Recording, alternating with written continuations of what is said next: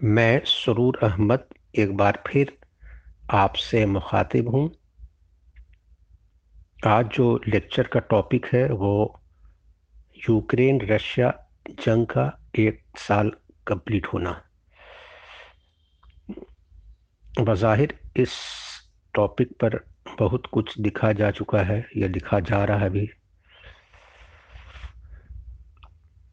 और आइंदा कुछ दिनों में उस पर और कुछ लिखा जाएगा। पैनल डिस्कशंस होंगे डिफरेंट नेशनल चैनल्स पर। लेकिन हम जो बात टेकअप कर रहे हैं वो थोड़ी फ़र्क है। और इसको मैंने कुछ महीने पहले भी हल्के से टेकअप किया था इस माम, चीज़ को, इस, जो चीज़ को मैं, इस चीज़ पे मैं इम्फेसिस देने जा रहा हूँ।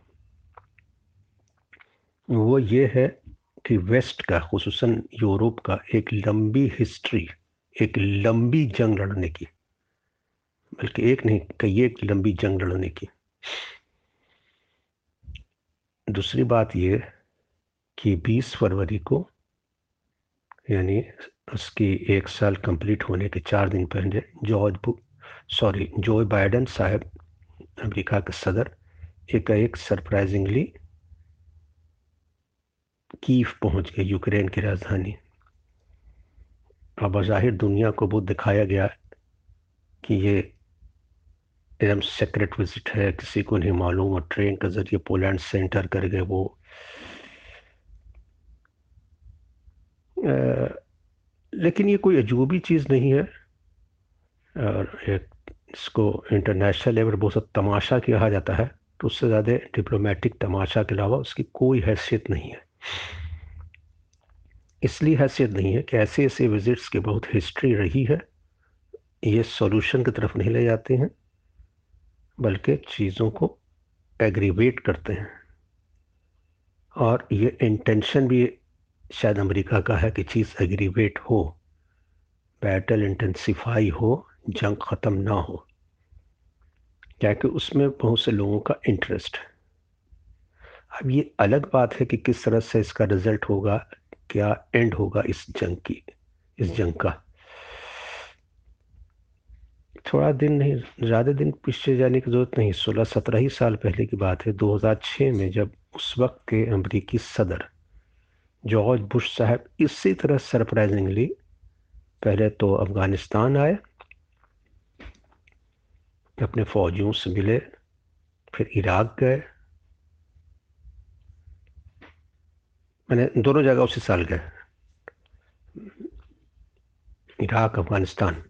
इराक का तो शायद आप लोग को याद भी होगा कि जो प्रेस कॉन्फ्रेंस करने बैठे तो एक इराकी पत्रकार ने उनको जूता ही फेंका था, जो बाद में उसको बल्कि शायद दो जूता फेंका, एक पैर कर रहा दूसरा दोनों लगा नहीं। In as a mark of protest on his visit to Baghdad उस जॉर्ज बुश के उस प्रेस कॉन्फ्रेंस के पूरे डिटेल्स आपको और उस जर्नलिस्ट के साथ क्या हुआ, वो आपको मिल जाएगा, वो अभी हम डिस्कस यहाँ पर नहीं करने जा रहे हैं। हम ये बताने जा रहे हैं कि ये दोनों विजिट्स जो अफ़गानिस्तान, इराक में हुई 2006 में, उसका क्या रिज़ल्ट हुआ? रिज़ल्ट ये हुआ कि पाँच छः साल के अंदर अंदर इराक से और 2021 आते आते अफ़गानिस्तान से, यानी पंद्रह साल के बाद 2006 से पंद्रह साल के बाद अफ़गानिस्तान से अमेरिकी फ़ौज को, बल्कि पूरे नेटो को फौज कर, नेटो की पूरी फोर्सेस को एक ह्यूमिलिएटिंग रिट्रीट करना पड़ा है। तो बाहिर तो कहा ही जाए कि यूक्रेन को फोर्सेस को ये मोरल बूस्टर और एक, जो बाइडन की जो भी विज़िट हुई है, एक मोरल बूस्टर होगी, और बहुत कॉन्फिडेंस आएगा कंट्री में, और फाइटिंग स्पिरिट बढ़ेगी, और वादा किया गया है वेस्ट की तरफ़ से और ममालिक की तरफ़ से भी वेस्ट के यूरोप के मतलब। मदद की आर्म्स एम्यूनेशन की टैंक्स की मिसाइल्स की एयरक्राफ्ट की एयरक्राफ्ट की लेकिन क्या ये वही हो जाएगा जो जॉर्ज बुश की दो विजिट्स हुई थी इराक और अफ़गानिस्तान की? क्या अल्टीमेटली यही होगा? मे बी इसलिए कि कोई आज ये एनालिसिस नहीं कर रहा, सब वन साइडेड एनालिसिस ये कर रहे हैं वेस्टर्न मीडिया की जो बाइडन के आने से कितना हिम्मत अफजाई हुई यूक्रेन में। दूसरी बात मैं जो टेकअप कर रहा हूँ वो ये कि यूरोप की हिस्ट्री क्या रही है, जो मैं पहले भी एक बार हल्का डिस्कस कर चुका हूँ। देखिए, जब दुनिया में एक दिन, दो दिन में जंगें ख़त्म होती थी, किसी बैटल ग्राउंड में पानीपत हो इंडिया की बात कर रहा हूँ मैं इंडियन सब कॉन्टिनेंट या चाइना में हो पर्शिया में हो इराक में हो, कहीं जंग, एक दिन, दो दिन, चार दिन ख़त्म। तब मैंने, मैं कह रहा हूँ, ट्वेल्थ सेंचुरी थर्टीन सेंचुरी, तब की मैं बात कर रहा हूँ फोर्टीन सेंचुरी फिफ्टीन सेंचुरी, तब ये यूरोप के हजरात कंट्रीज़ सौ सौ साल की जंग लड़ते थे। हंड्रेड ईयर्स वार, बल्कि वो हंड्रेड सिक्सटीन ईयर है, थर्टीन थर्टी सेवन से फोर्टीन फिफ्टी थ्री तक। वरना और पता नहीं लड़ते क्या करते हो तो फोर्टीन फिफ्टी थ्री में कॉन्स्टेंटिनोपोल पर कब्जा हो गया, टर्की का तो गालिबन उस वजह से भी रोक दिया, जो भी वजह हो। वरना इन लोग तो अनएंडिंग वार लड़ने के आदि हैं फिर आप आइए और इधर 1568 से 1648 तक 80 ईयर्स वार फिर 1618 से 1648 तक 30 ईयर्स वार ये सब यूरोप के ममालिक आपस में लड़ते रहे। बजाता लड़ाई होती रही कॉन्टीनेंटल वार्स लड़ते रहते थे। कभी ये अलायंस बना के, कभी वो अलायंस बना करके, कभी ये इनके साथ, कभी उनके साथ। अलायंस बना बना के, ग्रुप बन बन कर लड़ना भी इन्हीं का कल्चर था। ये इंडिया सब कॉन्टिनेंट पर्शिया, मेसोपोटामिया, चाइना, इस, उन जगहों पर ऐसा कोई बैटल फ़ील्ड में ऐसा अलायंस बना बना के लड़ने का कल्चर नहीं रहता था। लेकिन इन लोग क्या होता रहा। उससे पहले आप चले जाइए क्रूसेट्स होते रहे। तो क्रूसेट्स में तो ये लोग आपस में नहीं लड़े, वो मुस्लिम वर्ल्ड से आकर लड़ना लेकिन जो क्रूसेट्स में जब चलते थे, ये लोग, मान लीजिए कि इंग्लैंड से, फ्रांस से पूरी लश्कर लेकर आते थे, फ़लस्तीन की तरफ़ तो पहले अपने ही मार काट बहुत करते थे। लूट, मार मचाते हुए फ़लस्तीन के पास आते थे, लड़ते थे। एक आग दो बार जीते भी। 1099 में जेरूशलम पर कब्ज़ा भी किया। लेकिन अठहत्तर सालों के बाद फिर उसको सलाहुद्दीन अजूबी ने उसको विन बैक कर लिया। छीन लिया उससे तो वो तो एक बात हो गई। लेकिन ये तो कहिएगा मुसलमान से लड़े उसमें यहूदियों को मारा, लेकिन ये जो यूरोप वाले आपस में लड़े, ये तो सिर्फ़ अपनी जंग लड़े क्रिश्चियंस वर्सेस क्रिश्चियंस उस वक्त प्रोटेस्टेंट कैथलिक भी नहीं था। वो तो थोड़ा दिन बाद शुरू हुआ। जब हंड्रेड ईयर्स वार हुई तो सब तो आपसी में सब कैथलिक ही थे। लेकिन जंगें होती रही। आप और एटीन सेंचुरी में आ जाइए 1756 से लेकर 1763 तक सेवन ईयर्स वार हुई। ये precursor to first world war कहा जाता है इसको। इसलिए कहा जाता है कि ये यूरोपियन पावर इसमें फ्रांस स्पेन इंग्लैंड ये सब इन्वॉल्व थे अब एक दूसरे को मार काट में लगे हुए थे। तो ये लड़ाइयाँ South America, North America, Europe, Africa और एशिया फॉलो कर गए। पाँच कॉन्टिनेंट ऑस्ट्रेलिया भी ले लीजिए, समझ लीजिए, ऑस्ट्रेलिया तो किनारे पड़ गया इधर उधर। तो यानी इसको कहा जाता है प्रिकर्सर ऑफ़ वर्ल्ड वार इसमें जहाँ जहाँ थे फ्रेंच थे इंग्लिश ब्रिटिश थे स्पेनिश थे तो ब्रिटिश थे तो फ्रेंच ये लड़ते रहे। सात साल तक ये जंग रही। हज़ारों लाखों लोग मारे गए इसमें। उसके बाद नेपोलियनिक वार और जितनी वार्स होती गई, इसमें बहुत डिटेल बताने की ज़रूरत नहीं होती गए लड़ते गए, होते गए। अब हम लोग डायरेक्ट चले आते हैं। या फिर प्रशियन जर्मन वार 1870 71 वगैरह इसको छोड़ दीजिए।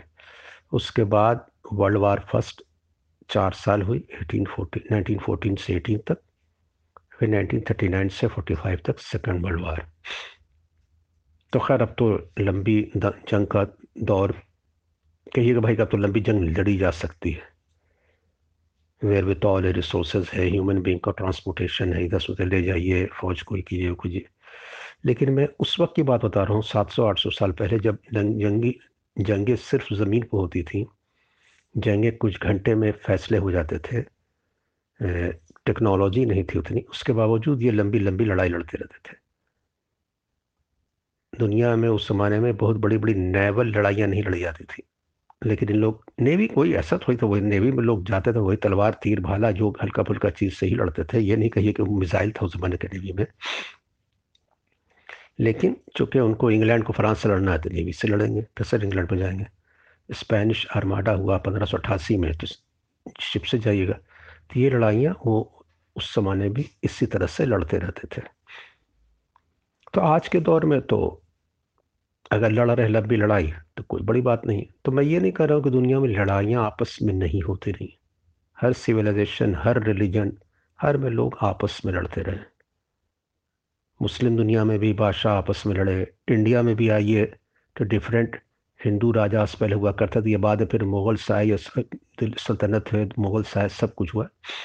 ये होती रही, कोई ऐसी बात नहीं है। लेकिन वो इतनी देर तक और इतना नीचे तक डाउन टू द सोसाइटी इतना घिरना के साथ पेनिट्रेशन के साथ लड़ाइयाँ, जितना यूरोप में हुई, वो और कंट्रीज़ में नहीं होती थी। फसला हुआ, कत्लेआम किया।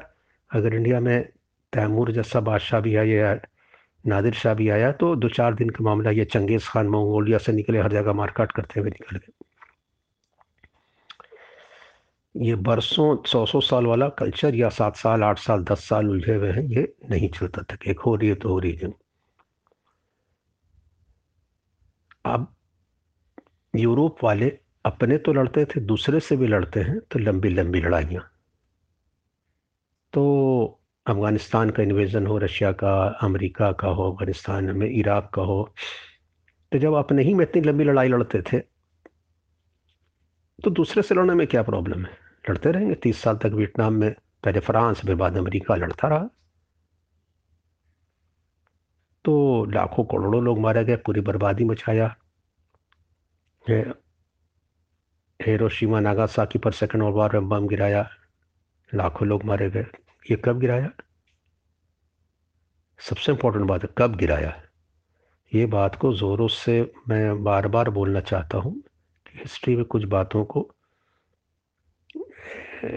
एक्सप्लेन ज़्यादा करना चाहिए, इसलिए कि समझ में आए बात।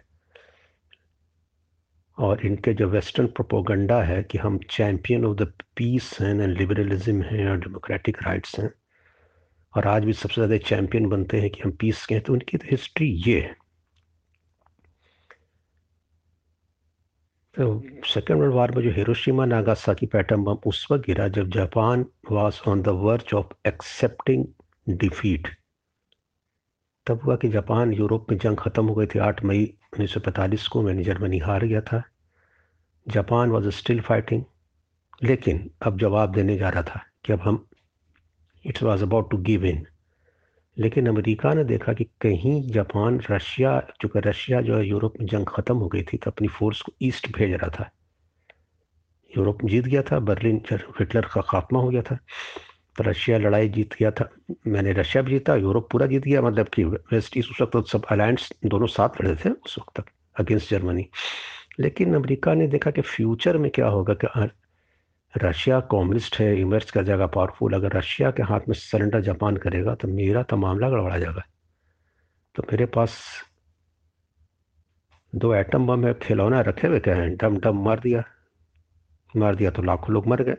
सिर्फ़ इस इस पर क्यों हमारे सामने सरेंडर करे, ना कि रशिया के? और वही हुआ भी, जापान आज तक अमेरिका के इसमें अभी भी बेस अमेरिकन है वहाँ। साउथ कोरिया में बेस से कोरियन वार हुई पचास 1950 से 53 तक, उसमें भी हज़ारों लोग मारे गए। खैर, ये ऐसा इसलिए करते हैं कि अपना ये करने की बात वो नहीं, बात यही है जो मैं भी बोल रहा था कि उसके बावजूद ये चैम्पियन ऑफ़ ग्लोबल पीस कहलाते हैं।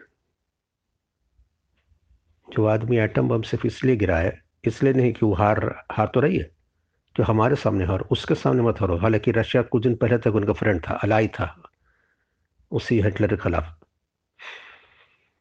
दूसरी इंपॉर्टेंट बात यह है कि जब यूक्रेन से जो जंग हो रही है यानी ये तीसरी इंपॉर्टेंट बात वो ये कि इसको, इसका वो कौन इसको रुकवाए?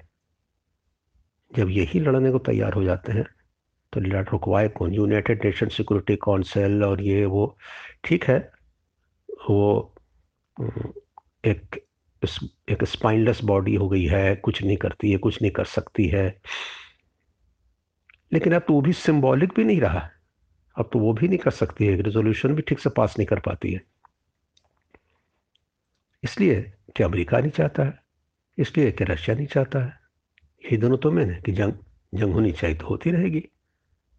तभी तो एक साल हुआ है, बल्कि इसको कहना एक साल ये भी गलत है। अगर इसको थोड़ा सा और पीछे चले जाएँ तो 2014 यूक्रेन के हिस्सा जो क्रीमिया है, उसको तो इनकॉर्पोरेट कर लिया था, रशिया ने अनेक्स कर लिया कहिए 2014 में, यही फरवरी के महीने में। तो बाहिर ये जंग अब नौ महीने हो गई।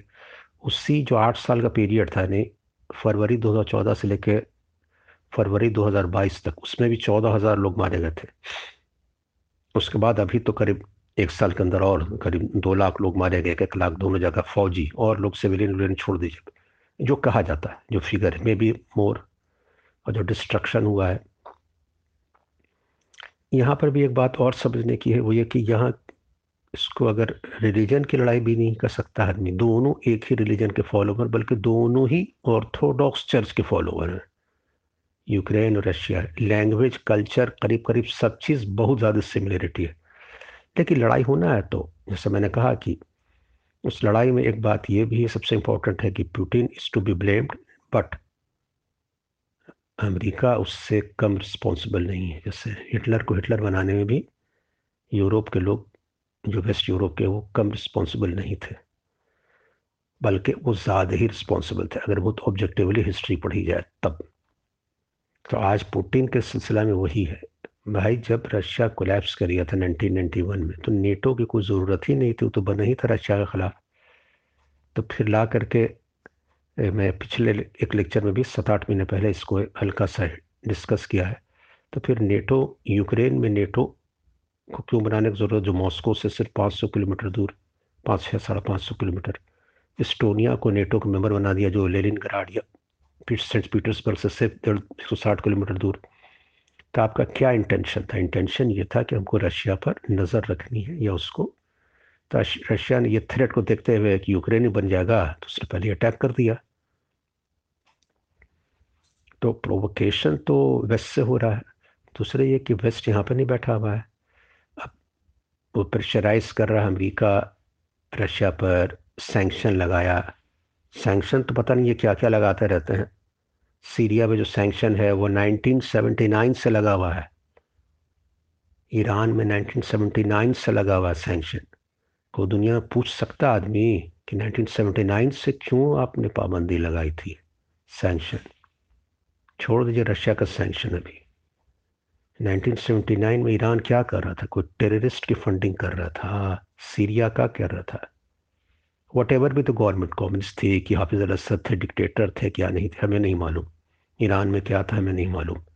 हमें जो हिस्ट्री जानता है आदमी, जो पढ़ता है, वो सिर्फ़ लेकिन ईरान में जो शाह ईरान जो था, जिसको ओवरथ्रो किया गया था, वो अमरीकी नवाज़ था और अमरीका का बेस वहाँ ख़त्म हो गया। खोमैनी साहब आगे पावर में आयतुल्ला खुमैनी, अभी के जो राष्ट्रपति खामनाई नहीं, खुमैनी। अभी राष्ट्रपति नहीं है, खामनाई साहब बाद में राष्ट्रपति बने, अब मैंने कि स्पिरिचुअल हेड हैं। उस होमेनी साहब के बाद बाद, इंतकाल के बाद ये खामनाई साहब बने स्पिरिचुअल हेड पहले राष्ट्रपति थे ये। राष्ट्रपति मैंने सदर। तो खुमैनी साहब इनकलाब लाया था जो 79 में। तो वो एंटी अमेरिका था। तो सिर्फ़ इस वजह से आप वहाँ सैंक्शन लगा दिए क्या हुआ ईरान ईरान तो चल रहा है, बल्कि और पावर बन गया। दूसरी बात यह है कि इस जगह पर सीरिया को आप 1979 में क्यों कर लिया? इसलिए क्या कि कैंप डेविड समझौता जो हुआ था, जिसमें अनवर सादात ने इसराइल के साथ मिल करके और अपना स्विस कनाल और सिनाई को ले लिया था वापस। मैंने वन टू वन एग्रीमेंट कर लिया था तो सीरिया ने प्रोटेस्ट किया था कि नहीं इट अपोज तो सिर्फ़ इसी वजह से आपने उस पर सेंक्शन लगा दिया। अरे सिविल वार तो वहाँ 2011 में शुरू हुई है। तो आप सैंक्शन लगाए मगर अभी तक अर्थक्वेक रिलीफ वगैरह का जो मामला था, उसी वजह से वो रुका हुआ था। तब मैं इसको, इस सैंक्शन को अब हम यहाँ ला रहे हैं रशिया पर। रशिया पर सैंक्शन जब लगाया तो रशिया से ज़्यादा नुकसान तो यूरोप के लोगों को हो रहा है। रशिया ने तो बहुत सा वे आउट निकाल लिया है। तेल सस्ता बेच करके इंडिया को, चाइना को और कुछ। आप जर्मनी जो नॉर्थ स्ट्रीम जाती थी पाइपलाइन, उसको बंद कर दिया कि भाई पाइप, पाइपलाइन जिससे गैस और तेल जाता है। जो थर्ड वर्ल्ड कंट्री के लोग हैं, जो नॉर्मल क्लाइमेट के जो लिसनर्स हैं, जो मॉडरेट क्लाइमेट के, वो शायद उसकी इतनी इंपॉर्टेंस नहीं समझ रहे हैं। कह रहे, तेल बंद कर दिया कि तो क्या हुआ? है गैस बंद कर दिया तो क्या हुआ? सप्लाई आ जाएगा कुछ नहीं। नहीं लेकिन जो ठंडे ममालिक हैं, जब नॉर्दर्न हेमिसफियर के एकदम एक्सट्रीम नॉर्थ में, उनके लिए वो लाइफ लाइन बहुत बड़ी चीज़ है, तेल और गैस। वो अपने पूरे मकानात को ऑफ़िस को स्कूल को पूरा चौबीसों घंटा हीट गर्म रखते हैं। पूरा सिस्टम बना हुआ है हीटिंग सिस्टम वो गैस से और इससे सप्लाई होकर के जो रशिया प्रोवाइड करता है। तो उसको जब आप कह दिया तो जितने उनके फ्यूल है, बहुत महँगे हो गए। रशिया में इसकी वजह से जर्मनी में तो लोग अब ट्रेन पर सफ़र कर रहे हैं, बहुत बहुत बड़े क्राइसिस जर्मनी के साथ दूसरा प्रॉब्लम यह है कि फ्रांस वाले तो अल्जीरिया से और नॉर्थ अफ्रीका के ममालिक से गैस वगैरह पाइपलाइन से ले भी ले रहे हैं। तेल, लीबिया, अल्जीरिया सब मेरे पास they are quite rich in energy लेकिन जर्मनी तो इधर पड़ता था, रशिया पर बेस करता था। उसको अभी सैमर हर्ष की एक रिपोर्ट आई न्यूयॉर्कर का, एक बड़ा जर्नलिस्ट अमेरिका का पुलिसर अवार्ड विनर कि इसको पाइपलाइन को जर्मनी जो जाती थी रशिया से पाइपलाइन तेल तो बंद कर ही दिया, कि उसको अमेरिका ने अपने डाइवर्स को बेच करके वहाँ बम सोड़वा दिया, पूरा सेपोटाइज कर दिया। कितना नौ मन तेल होगा, ना राधा नाचेगी, जो सेइंग है इंडियन सेइंग तो मैंने ना ये रहेगा, ना तेल जाएगा। तो उससे हुआ ये कि जर्मनी में बज़ाहिर कोई रिपोर्टिंग नहीं कर रही है लोग। लेकिन जर्मनी में बहुत स्ट्रॉन्ग एंटी अमेरिकन फीलिंग जाग गई है। कि भाई उससे ये भी कहा जा रहा है कि जर्मनी इस खत्े में थोड़ा स्ट्रॉन्ग इमर्ज कर रहा था। इससे पहले के जो लीडर थे, वो लीडर थी एंजेला मर्कल और अभी जो है, ये लोग बहुत इंडिपेंडेंट पॉलिसी थोड़ी थी और नहीं चाहते थे कि बहुत ज़्यादा पुटिन से, बल्कि वो थे है वर्केबल रिलेशनशिप रहे, दोस्ती रहे अच्छा है। लेकिन ये ज़्यादा अमेरिका, इंग्लैंड भी, फ्रांस बाद में, फ्रांस वाले का भी इंटरेस्ट डामाडोल होता रहता था, जो लापेन ये लोग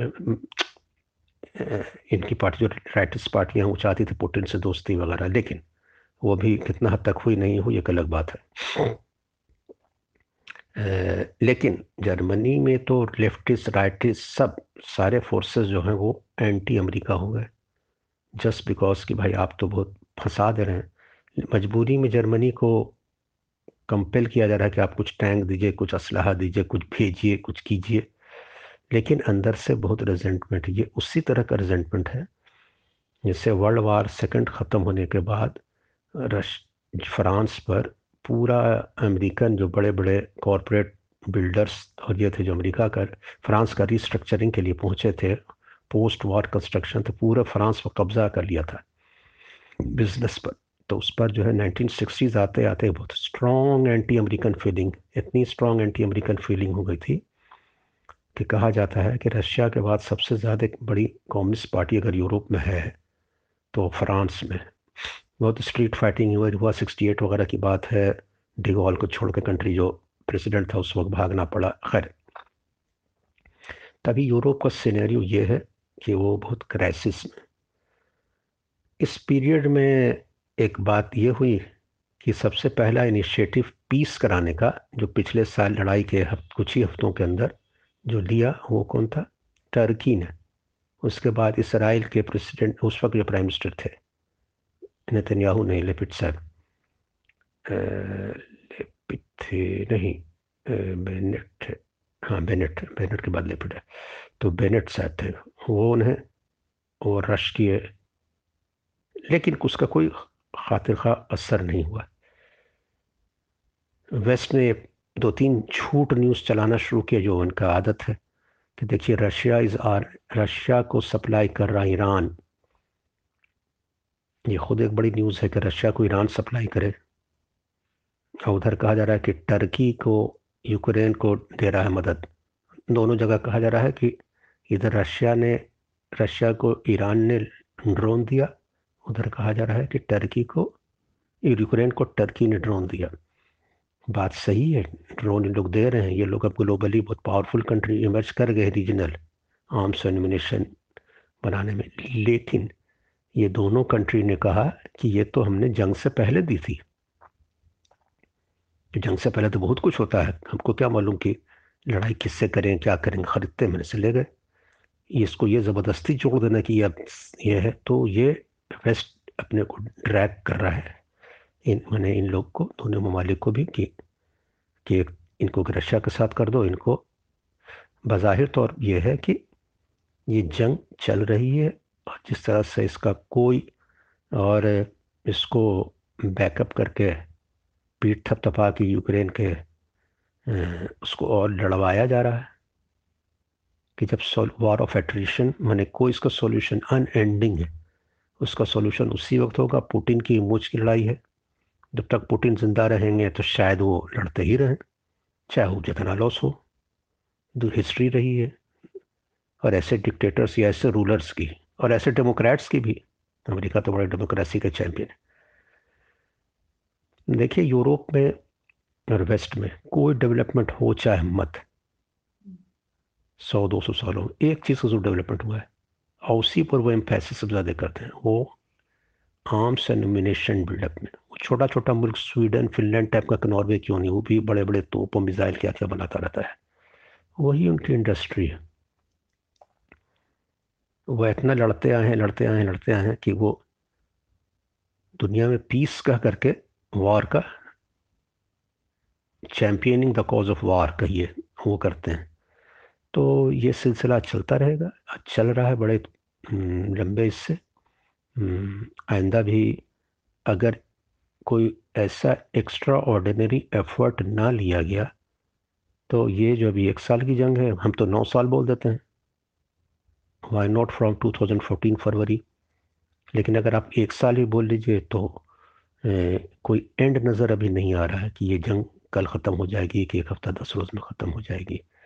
और कहीं ऐसा जैसे मैंने कहा कि जॉर्ज बुश साहब दो विज़िट पे किए उसके बाद अल्टीमेट वेस्ट लूज किया तो कहीं ऐसा हो जाएगा तो और उसका रेमिफिकेशन क्या होगा?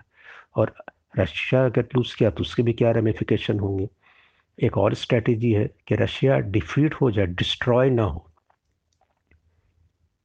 वेस्ट की कि रशिया हार जाए डिस्ट्रॉय नहीं हो। रशिया ही पूरा पावरफुल रहे, क्यों? कि अगर रशिया डिस्ट्रॉय हो जाएगा, मुकम्मल तौर पर यूक्रेन से ऐसा हारे तो फिर चाइना बहुत ज़्यादा इमर्ज कर जाएगा, पूरा उसका इन्फ्लुएंस रशिया पर आ जाएगा।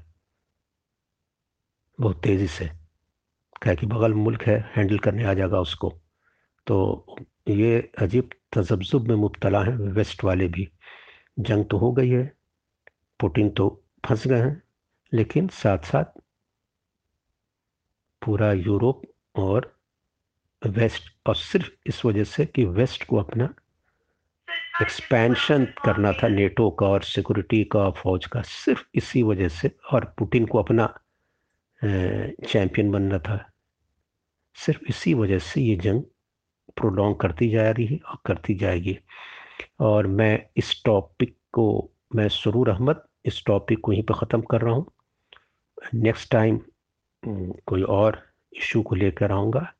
Thank you very much.